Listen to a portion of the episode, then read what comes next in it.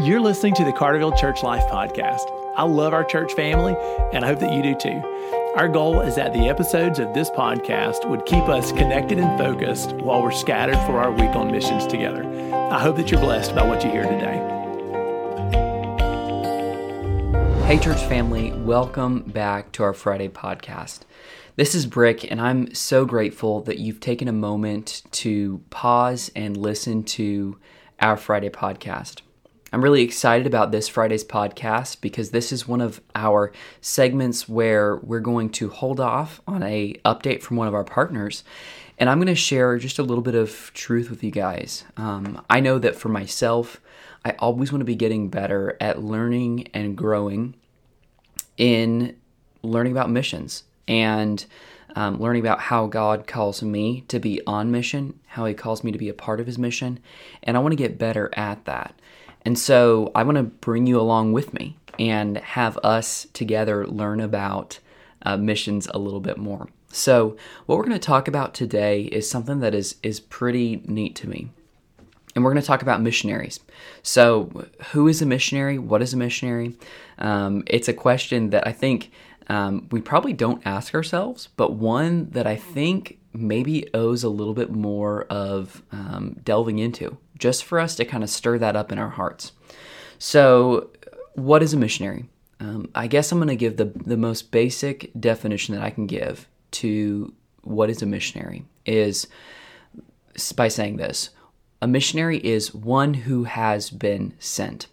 And that's a really basic definition. It's also coming back from really language that's found in the Old Testament in Greek and um, a more traditional understanding, one that's been used over really, I would say, hundreds of years, is that a, um, a missionary is a follower of Jesus who goes across cultural, religious, ethnic, and geographic barriers to advance the work of making disciples of all nations, right?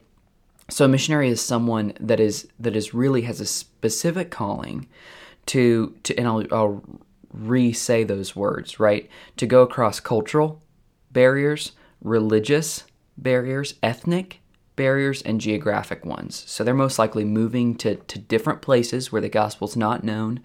They're in different cultures, interacting with different religions, different ethnicities, um, different languages to make sure that the gospel is shared and proclaimed to those people. So that's a missionary, right? And a question that you may ask yourself is, all right, so that that's um, I guess that's pretty specific because what does that mean for the rest of the body of Christ? Why why is that so specific? If we call missionaries just those people who go across um, geographic or cultural barriers, well, I, I think I'm gonna give two reasons for that. Uh, the first one is to recognize that that is a specific calling. Um, the call to be a missionary in the New Testament is specific. And we're going to read from Acts chapter 13 of just a little example of that. Um, it's a specific calling, um, more than more than it's a calling that's different from what is just given to a Christian that is whose life has changed and they are they're um, you know being obedient to Jesus.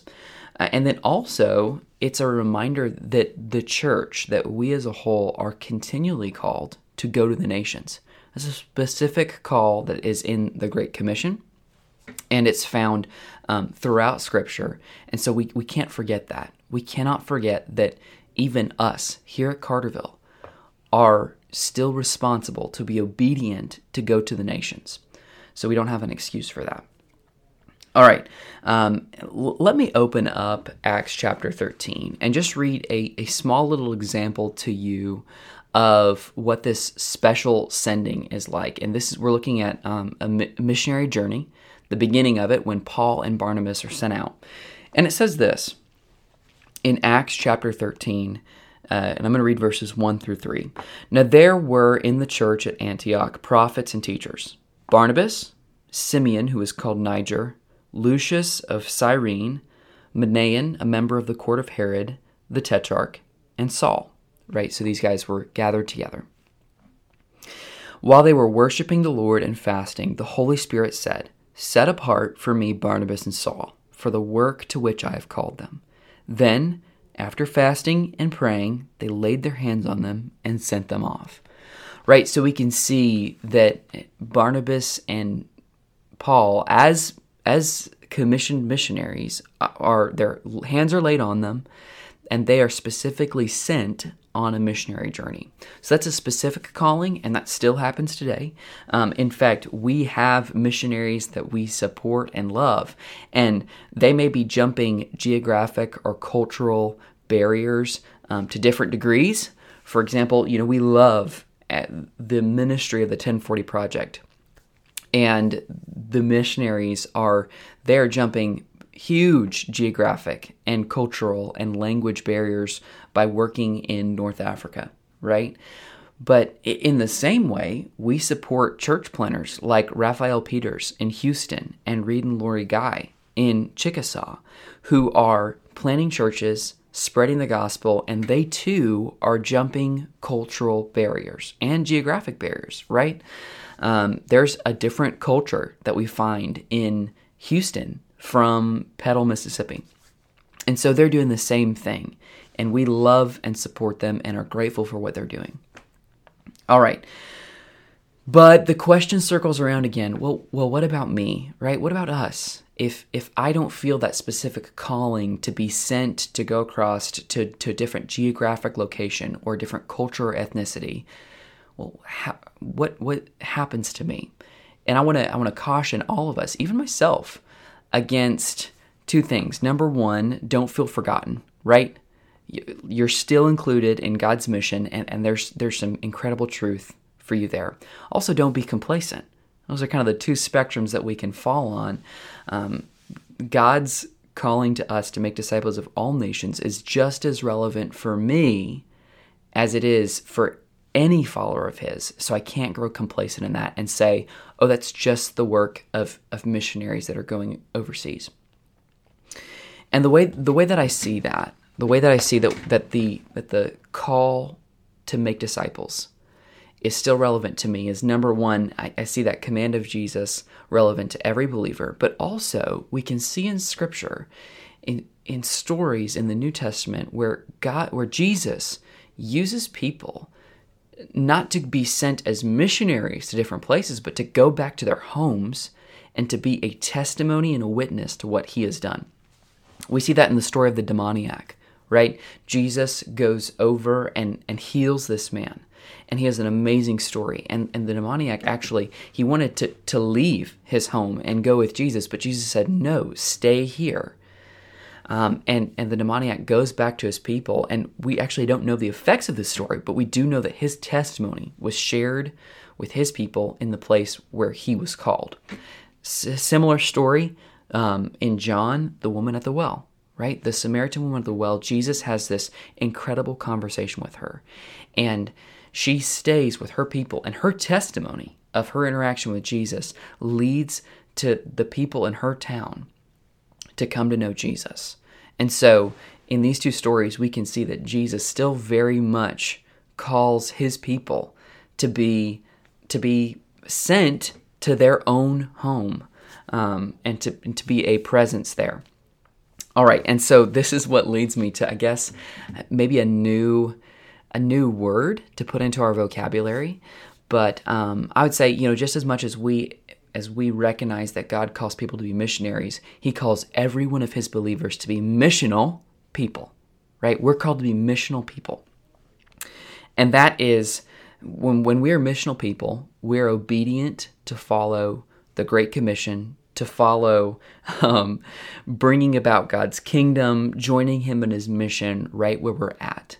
And so we can be doing the same things that missionaries do the same things that our brothers and sisters that are crossing geographic, cultural barriers. We can be doing the same thing where we're at. And honestly, in Petal, Mississippi, there's still going to be barriers, right? That's why sharing the gospel is sometimes difficult, sometimes scary, because there's maybe emotional or relational barriers. There's even, um, gosh, there's even cultural barriers here in Petal, Mississippi that we have to jump across to share the gospel. However, we are still called to be about God's mission, to join Him in His mission where we're at. So I leave you, I leave us with a couple questions, right? Um, two two very good ones. A question that I want you to ask yourself, number one, and, and spend some time on this. Ask yourself: Is God calling me to be a missionary? Is He calling me to to move my life, maybe my family, to go to the nations? And spread the gospel. We see that that is true in Scripture. We see that happening, and we know that that's relevant today. So if the Lord is calling you to, to go to the nations as a missionary, to be His presence among the lost, be obedient to that. Don't neglect that call. And in a similar fashion, one that we can all ask ourselves is where is God calling me today? He's called me to be one of His missional people where I am at today. And so hopefully I have eyes to see where to make disciples and and who who to go to to, to bring into his kingdom for his sake and his glory. So I hope you'll ask yourselves those questions, that you'll take a moment to ponder those things, because we are called to be a part of that. And when we are a part of his work as a missionary, as missional people, we find ourselves right in the middle of his will living to the fullest. It's not easy, but it's abundant life. I hope you'll do that today. Thanks for tuning in and talking about about missionaries. So I hope you have a good rest of your day. Ask yourself those questions. Thanks for tuning in.